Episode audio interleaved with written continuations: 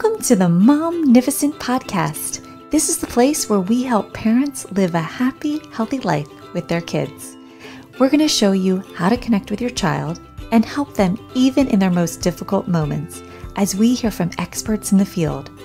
I'm your host, Dr. Karin Jakubowski, an international speaker, public school principal, and former struggling student. The Momnificent podcast equips parents with science based strategies to help you live a happy, healthy life with your kids. Welcome. To meet you. I'm so excited. Thank you. This is so cool. So, for those who are listening, this is Amanda Shore. She is an ADHD advocate, all right, mom of three, and an author. Here's her book. I bought it. I'm so excited. ADHD oh. Chronicles 47 years of extra explained. And she is going to share something with you that I am sure is going to speak to you or someone you know. So if you hear something in here and you're like, oh my gosh, so and so, my friend needs to hear this, share this video with them because Amanda's here just to help more and more people understand, empathize with the whole world of living with ADHD. So, um, Amanda, I have a fun random question for you to start. Are you ready okay. Okay. What's something you haven't done in a while that you've done recently that just brings you joy? This kind of thing. Oh, seriously, this kind of thing. I, I, as as a part of my ADHD, I'm coming to realize that it's very, it's very ebb and flow, very cyclical, and I do have a tendency to go inward and to stay inward for a while. And it's it's not a depression it's just a it's an introspection it's a quiet it's a it's a solitude. And i'm sort of coming out of that now talking to different people about my book and that kind of thing and i'm having so much fun. Oh i know i'm so excited i'm so excited to hear this is going to be great. Okay so let's dive right in. Can you start off by sharing with us a little bit about your journey leading up to your diagnosis of adhd which you weren't diagnosed till you were in your 40s right? Right yeah. So, what were some of the signs or experiences that made you realize something might be different? So, I have always, always, always felt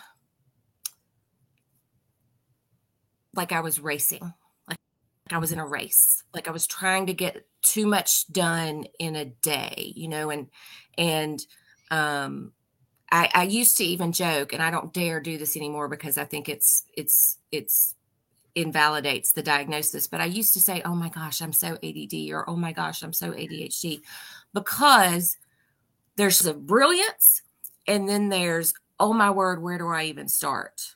Or, oh my word, let's let's go, let's go conquer the world. And oh my word, I can't even get out of bed. Um, and I've I've always known that that's not how most people function.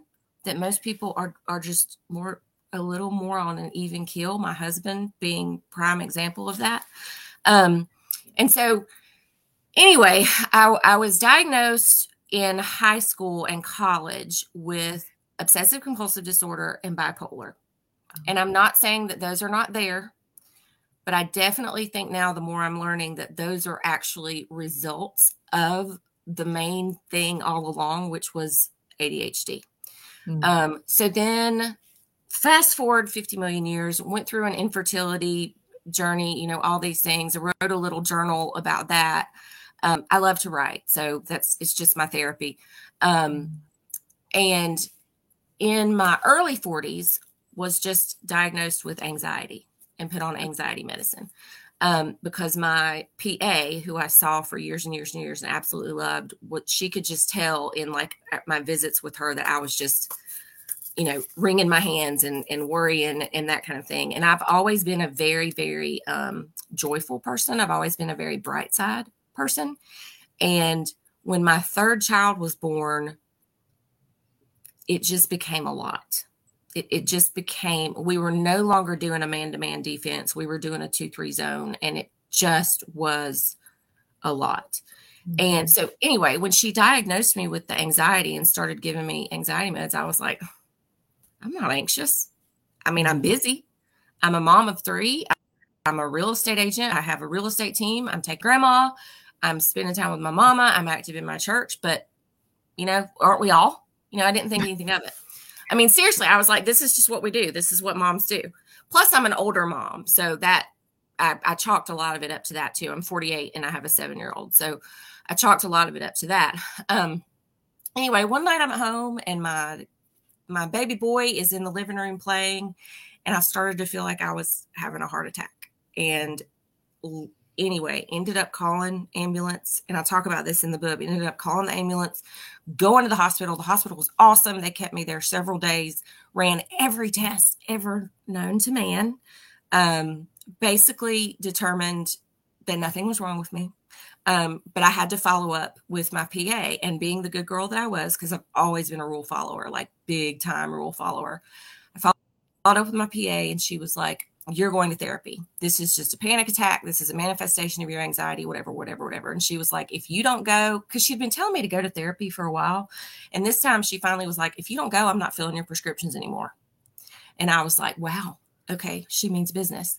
So made an appointment to see a therapist. Mm-hmm. Within an hour of the first visit with that therapist, she just stopped me mid sentence and said, What do you think about ADHD? Oh my gosh. And I was like, ADHD, I'm not bouncing off the wall. I mean, I'm hyper, yeah, but I'm not bouncing off the walls. I can sit still. I'm not like those little boys that, you know, are climbing up the cabinets and that kind of thing. Like, that's not me. Well, sure enough, we dove into that and it absolutely wow it opened my eyes to so much about my entire life that just finally started making sense and the more i researched it and of course you know i went to dr google for everything the more i researched it i realized that this is a very real thing that there are so many undiagnosed and misdiagnosed women especially mm. who are feeling crummy about themselves because they know that they're a little different, but they don't know why. They've always been a little extra. They've always been a little loud. They've always been a little um, brilliant. They've always had crazy ideas, and they've never been shown that those are actually pretty darn cool. And so I just became really passionate about you know just trying to get the word out there and i see a lot of this in two of my kids especially mm-hmm. um, and that being the mama of a thir- 13 year old daughter i have two sons and a daughter and i love all my kids like crazy but for my daughter i'm her person mm-hmm. you know I'm, I'm her female role model and i'm her person. And it just became almost like a zealous quest for me to get to the bottom of this to figure out okay how can i help myself so that i can help her? Yeah. And that's where it all came around. Right. That was long sorry. No i loved every second of it. And for those listening or anybody who just joined us uh, when did you publish your book uh, like a month ago. Yes, a couple months ago. Is right yeah. hot off the press. I love that. I'm so excited. okay, so how did you feel when you received the diagnosis? Well, at first I was like, like I remember I was sitting, I was, it was a Zoom. Our first meeting was a Zoom, and I was sitting at my desk at work, and I remember thinking, she's smoking crack. Like, what's going on? That this, but I kept going with the conversation because you know I was paying for it. I might as well stay there, whatever. By the end of our very first session, as soon as I got off the phone, I called my husband and I said, "Oh my gosh, I finally understand. Wow, why I am the way I am." Wow. and we just started talking and we had like a 30 45 minute conversation and he was blown away by the things that she had said that were such a reflection of me and that were so many things that i had never been able to articulate mm. But then i knew it, it's so hard to explain but he validated it and he has my mm. husband is the most amazing man on the planet he also has a psychology degree so he kind of knows he knows a lot about stuff. And so as we were talking, he was like, Yeah, I, oh, I, I didn't wouldn't have thought it to start with, but the more you're talking about it, it totally makes sense. Oh my gosh, that's amazing. So you mentioned writing as a form of therapy. Yes. How did putting your thoughts into words help you understand and cope with the ADHD? So I've always just loved writing in general, even just goofy things like little poems or mm. song lyrics. Like I love to take song lyrics and change them to a personal situation. Oh just, my god, that's so goofy, cute! Goofy, goofy, I love stuff. that. Anyway. And so I've it. always been a big, I've always been a big journaler. Mm-hmm. Um, and I was I was a very emotional child, but I was not comfortable expressing my emotions. And so Ooh. I would fight and fight and fight myself not to to let things come out. I think, I think that's like a generational thing. Yeah, it is. I, I totally think and so. Yeah. Now we're finally helping kids and ourselves be more in tune with it and okay yeah. with give yeah, it words and give it I, a name. I, I, totally get it's huge. Yeah. So, anyway, so just from a very young age, I had a diary. I mean, I was the diary girl. It had a little lock. It was so cute. Yes. I yeah. I mean, it, I always got it. I got a diary every Christmas and I just, that's what I did. And I would pour mm. my heart out. And even if I would, but this is so funny. Even if I would miss a day, I would go back and write something for that day so that I didn't oh miss a day, you know, that kind of thing. Anyway. And so I've just always, always, always written. Well, then along comes social media and along comes this forum where I can go online and I can write about what's happening with me, my thoughts, my feelings, my family, my job, and get this whole community of people asking questions. And oh my gosh, I experienced that same thing that it just kind of snowballed mm. from there. I mean, up until wow. media, my writing, so to speak, had always been pretty personal, other than when I would make a goofy poem for somebody. But it's just, I could sit yeah. down course, usually by the time what I actually posted was not my original writing, because my original writing would typically be like event or rant or something like that. But I would make it nice yeah. and I would make it acceptable as not to like bring shame my family or anything like that. And um and I would post and I would immediately start getting messages. Oh my gosh, I'm so glad you said that. That's exactly how I feel.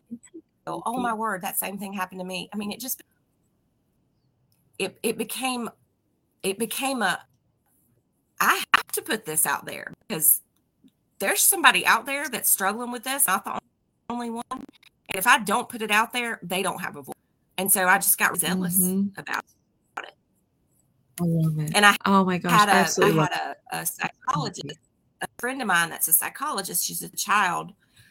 Um, I don't know all her initial all her initials and classifications and all that kind of stuff, but she messaged me one day and she was like, I want to take some of your writings off of Facebook and put them into a brochure for my for some of my clients.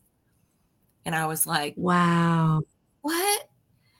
And that's just kind wow. of the seed that it grew from. So yeah, yeah. It's so helpful. I mean, when we can share our story, it it opens up and free it's like a freeing I, I, I think of it like a key unlocking and setting mm-hmm. setting someone else free when mm-hmm. you find the freedom to get to the place where you're you you take the risk to share where you think someone might judge you but it, but the opposite happens and it, it just it's like a connector that opens. That's well so i joke with people they're like oh you're so brave and i'm like no i just talk a lot. Um, but i mm-hmm. do believe i've always i tr- very truly believe that everything that we are given we can use for good no matter how horrible it is in the moment or whatever. And so, mm-hmm. just like when I was dealing with infertility many years ago, I saw how over the years God used that to help other people and to help other mm-hmm. women and to give them hope. Yeah. Yes. So, so, by the time the ADHD diagnosis rolled around, that was just kind of my thing. Just yeah. just share and then it just it just naturally evolved. And I have been able, I'm I'm happy to say that especially with infertility, with that being such a, a, thing for us a long time ago, I have been able to help people and I have been able to to counsel people and to give people hope. And I hope and pray I can do the same thing with the ADHD, whether it's a parent of a child, a grandparent. Yeah. I, have, I have a guy that I work with that, that's a grandparent, and he just came up to me one day and he said, You have helped me understand my grandchild so much more. He said, I have so much more patience now than I ever have. And that's what it's about. Yes. Oh my gosh. So let's get on to this other question because I love, love, love what you're saying. I know you're going to add to it. Um, could you share some insights or strategies you found particularly helpful when, when navigating with ADHD? Like, what advice would you give to others who might be facing similar challenges? Understand that it's how you're created, that you may go through periods where you feel sorry for yourself, you get down because of it, you say, Oh Lord, why me? you know, that kind of thing. But you were made this way for a reason and for a season, and you have gifts and talents that others don't. And it's okay to embrace that. I love that. I was just reading recently. it how, took me 48 years to get to that point. It took me 48 years to get to that point to understand that I'm not everybody's cup of tea, and that's fine.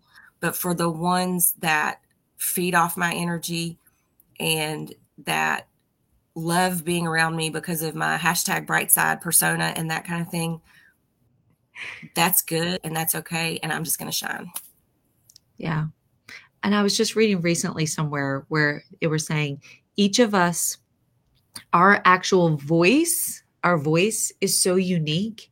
And as we share it, you have something that is only uniquely you. And that's so beautiful. And if we can get to that point where we can recognize that each of us has something so beautiful just by showing up there is that beauty in each of us that can share and impart to the whole that just makes this world an amazing place that it can and continue to be in spite of all that yes. is going on. Yes. I love that. Yeah. As a mother, you mentioned your desire for children to receive support and understanding. How has your own journey with ADHD influenced your approach to parenting? And what advice would you give to parents supporting their child with ADHD? Wow. Okay. So there's a lot there. Um, my um, one of my children is very please, very wants to know what's coming, wants to know what's happening, wants to be prepared for all scenarios. Needs to. I'm giving it away by saying she. I remember when she was little, she was like three, and I would say, "Baby, put the plate. You know, pick up the plate and put it in the cabinet. This plate Yes, baby. This blue plate. Yes, baby. This plate right here. Yes, baby. Because she was so afraid of messing up. And my awareness and diagnosis, and even back then, before my diagnosis and understanding that I was a lot like that too, just made me so much more patient. Wow. When those things would come, yes, baby, for the 17th time, that plate. right, right, right. Um, no, I'm just saying take it, it for you. I'm I didn't handle it right every time, but, but just made me so much right? more oh, patient, so much more full of grace, you know, and that kind of thing. And then with another one of my children, understanding with with him being the youngest, and then with my diagnosis, I always knew from about the time that he was 18 months to two years. I, I just said to my husband so many times, he's different there's mm-hmm. something different. And I didn't mean it negatively, or I, I just meant he's different. He mm-hmm. can't necessarily turn off his tantrum like our other could. He does feel everything to the 20th degree, be it good, be it bad, be it ugly. This is how he's wired. And so when mm-hmm. when my diagnosis came along, that validated so much for him and it made me even more we're still strict you know and that kind of thing but it made me even more aware that okay he truly cannot handle any more in his bucket his bucket mm-hmm. is so full right now that it is seeping over the edges and the child is on sensory overload and if we mm-hmm. don't give him a few quiet minutes he's going to explode and i get that now because i live it and I recognize it. Yeah. Yeah. And if we could if we could go there, is there something you would say to teachers who have students in their class dealing with this? What's what's one word of advice or something you wish or hope teachers would would, could help like kind of resource them in this mm-hmm. something that some of my teachers did when i was growing up and i always thought it was they said it was because i was so emotional but something that they did that always really helped me i had several teachers from a very young age who would say amanda just just go to the bathroom or just just go to the water fountain. And they would give me that 30 seconds or minute or whatever to bring myself back down whether it was you know, extreme anxiety because I made a 99 instead of a 100 on a spelling test, or, you know, um, getting my feelings hurt extra, extra much when they probably shouldn't have been hurt that much. I was a good kid and I was a good student and I was always a teacher's kid. And that really worked in my favor. And I think that I was given some extra grace in Mm-hmm. situations where maybe other kids would have gotten in trouble. I Mhm. absolutely, hands down, think that that should be something that's just a part of the system that there's like a quiet space or a cool down room or a cool down corner or something that a child, whether they're crying their eyes out because they're worried about something or they're super mad because somebody's made them so mad or they're if i don't get some space i'm going to explode they can just go there and there's no judgment and they can just hang out a couple of minutes breathe and then come out of it i, I think that is hands down the number one thing that educators can do in the classroom especially Mm, thank you for sharing that. Mhm. And and both of your parents were educators, and you said Mhm. your mom was strict, and she was like so set in her ways. And but now you're saying her looking back, what what is she saying now that she wishes she might have done differently? What would she? She what looks was back she now and she's like, she's like, baby, I'm so sorry. she expected excellence from everyone, you know? And I remember she did do some things that I think were pretty revolutionary. Like she would say things like, Well, I let my, my students chew gum because they can concentrate better. Well, oh. back in the 70s and 80s and 90s, that wasn't done, you know. And she would wear dangle earrings because she said it helped her students focus more and pay attention. So she did little things without even thinking about it oh that my I that that that recognized that not everybody should be in a box, but she still expected excellence, and that Mhm. excellence was per the standards. Um, and now This is how we act. back- This is how you raise. This is what right. we do. Now like she looks back and she you- sees that she sees students out now that, and she'll even say, "I was so hard on you. you know, mm, All you needed was this, or all you needed was this." And it's just an interesting. It's a really interesting conversation. And she even says if she could go back, she would do a lot of things differently. yeah, yeah. Now, at the same time, a lot of times the kids that did struggle the most with other teachers did did the best with her because she was so regimented and there was no coming outside that bubble. yeah, Um, yeah. Some kids but really she, thrive. she that. understands now, and especially having grandkids, because grandkids change everything. Um, she definitely understands now that we're not all the same, and we're not all the same kind of learner. Some are visual, some are, you know, kinetic, some are auditory, you know, audio learners, and that kind of thing. And and she she says if she could go back, she would definitely have a lot of different types of learning as opposed to just sit at your Right. desk straight with your pencil and your Yeah. paper. all do it this way Yep. when something's wrong with you if you can't or you won't Mhm. so what do you hope the future holds in terms of awareness support and understanding for individuals especially children living with adhd So I don't like to use this term because it has a negative connotation, but honestly, I think it needs to be recognized as a true disability. Um, I think Mhm. that we in in the in our world should have let me give an example. As a real estate agent, over the years, I have I've made good money. But I am not wired to manage it the right way. And I honestly feel like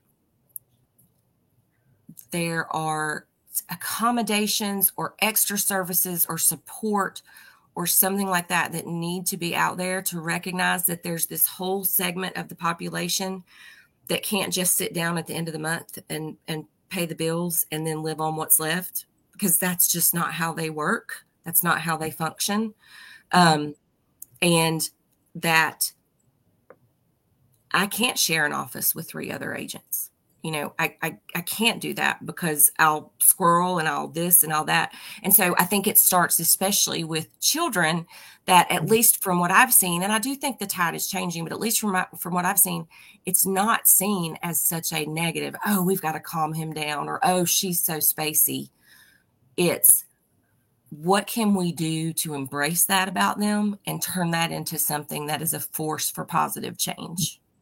Because let me tell you, there's nothing spacey in this head. This head is full of thoughts. There is nothing spacey here. But because I'm often, and girls do that, I see this with women. I know I'm stereotyping, but there's Mel Robbins said with with males, ADHD is more external and with females it's more internal and i that so resonated with me because our minds are going 90 miles an hour we're not necessarily climbing up the walls you know and that kind of thing but we can't we can't fit in a coherent thought because we have so many thoughts swirling in our heads. Yeah. Um and i just want that to be seen as okay let's take let's take amanda and let's talk with her and help her give words to mm. how she's feeling, what's going on in her mind, and let's see what kind of path we can perhaps direct for her that's going to play up to these things instead of trying to squash them and make her like everybody else. I love it. Or then you get dubbed the bad kid. Right. And or the why, hyper kid or the loud kid or the I, mine was always you're so random. Yeah, I am. And now I know why. I mean, yeah. Yeah. And and people would people would say that like it was a horrible thing. Well, that's also one of the reasons why people love to hang out with me because I'm fun and I'm funny. And I can put a positive spin on anything and I can see through to the meat of the matter in a hot second. And that why is that bad? It's not. Yeah. No, exactly. So what misconceptions finish us with a misconception that you think exists about ADHD and maybe how you hope your book might contribute to dispelling one of those myths. So one of the the misconceptions that I'm starting to see now is just that oh that's the new diagnosis. Oh yeah, you said or oh that's the new thing. We were talking about this earlier. And that drives me crazy. No, it's not new. It's just finally being recognized and finally being addressed and finally yeah. being validated. It's been there all along.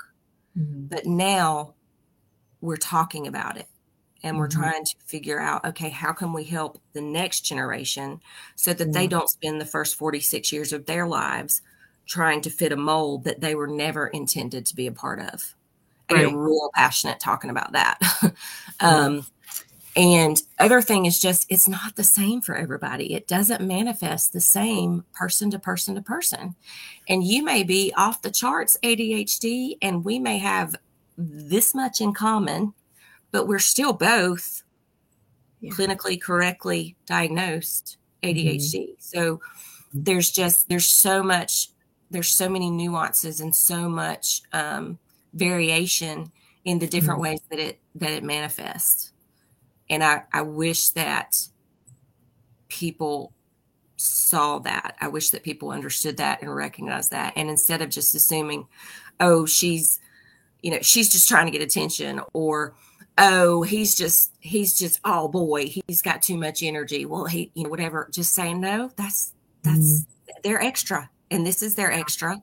And let's figure out how to make it work. And we don't, we don't we we miss what people are internalizing because we have it off and we haven't truly given it the space to say this is what it is and the place so i think we have we, you know there's so much going on like you said like inside here. I mean all the therapy that people need because of what they were told and what they think about themselves that that is completely off because of what you found and what you saw and now what what has like come full circle makes sense. So yes well what people don't get is that if if we are told you know all children hear something negative at some point. But for those kids with adhd and other things it ingrains a little deeper. Mm. and it's even heavier baggage for mm. us to carry around. And that's one thing i'm working through with my therapist right now is still carrying around baggage from you know, the 1% that I heard negative versus the 99% positive, yeah. I cling to the negative. Yeah. That's I know how I'm wired. My brain is all or nothing. And when it, when it, when it sets on something, oh, that's oh, yeah. what it sets on. That's such a good point. That's such a good point. Such a great revelation. Well, I have enjoyed every moment of this. We're going to have to come back on and do this again. Okay. I know I rambled a lot. I'm sorry. No, I loved it. No, no, I loved it. I loved it. Absolutely loved it. No, and I want to I want to come back on and talk again because someone's going to listen to this. They're going to listen to it now and then people are going to see and hear it and at another stage, let's come back on. We'll do like an Instagram live or something fun like Okay. that. I would love um, that. And how can someone find and follow you before we go? So I am on Facebook as just Amanda Key Shore, K E Y. Um, my kids say that I'm old because I'm on Facebook. I'm on Instagram as Amanda Keyshore. Um, and then TikTok. Oh gosh, my TikTok name is weird. It's No, how- it's What it's Amanda with ADHD in the middle, Shore underscore realtor. Um, I should have I should have written that down so that I could tell you better. But just look up Amanda Key Shore, and if if all else fails, look up Amanda Shore real estate agent, and you'll find me.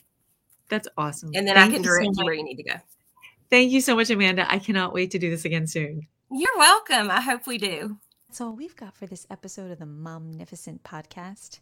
If you enjoyed this episode, I would be honored if you would subscribe and rate if you really liked it. I know wherever you're listening right now, it might not be the best time to leave a comment, but feel free to leave a question, a review, or a comment at any time. And until next time, remember don't worry, be happy.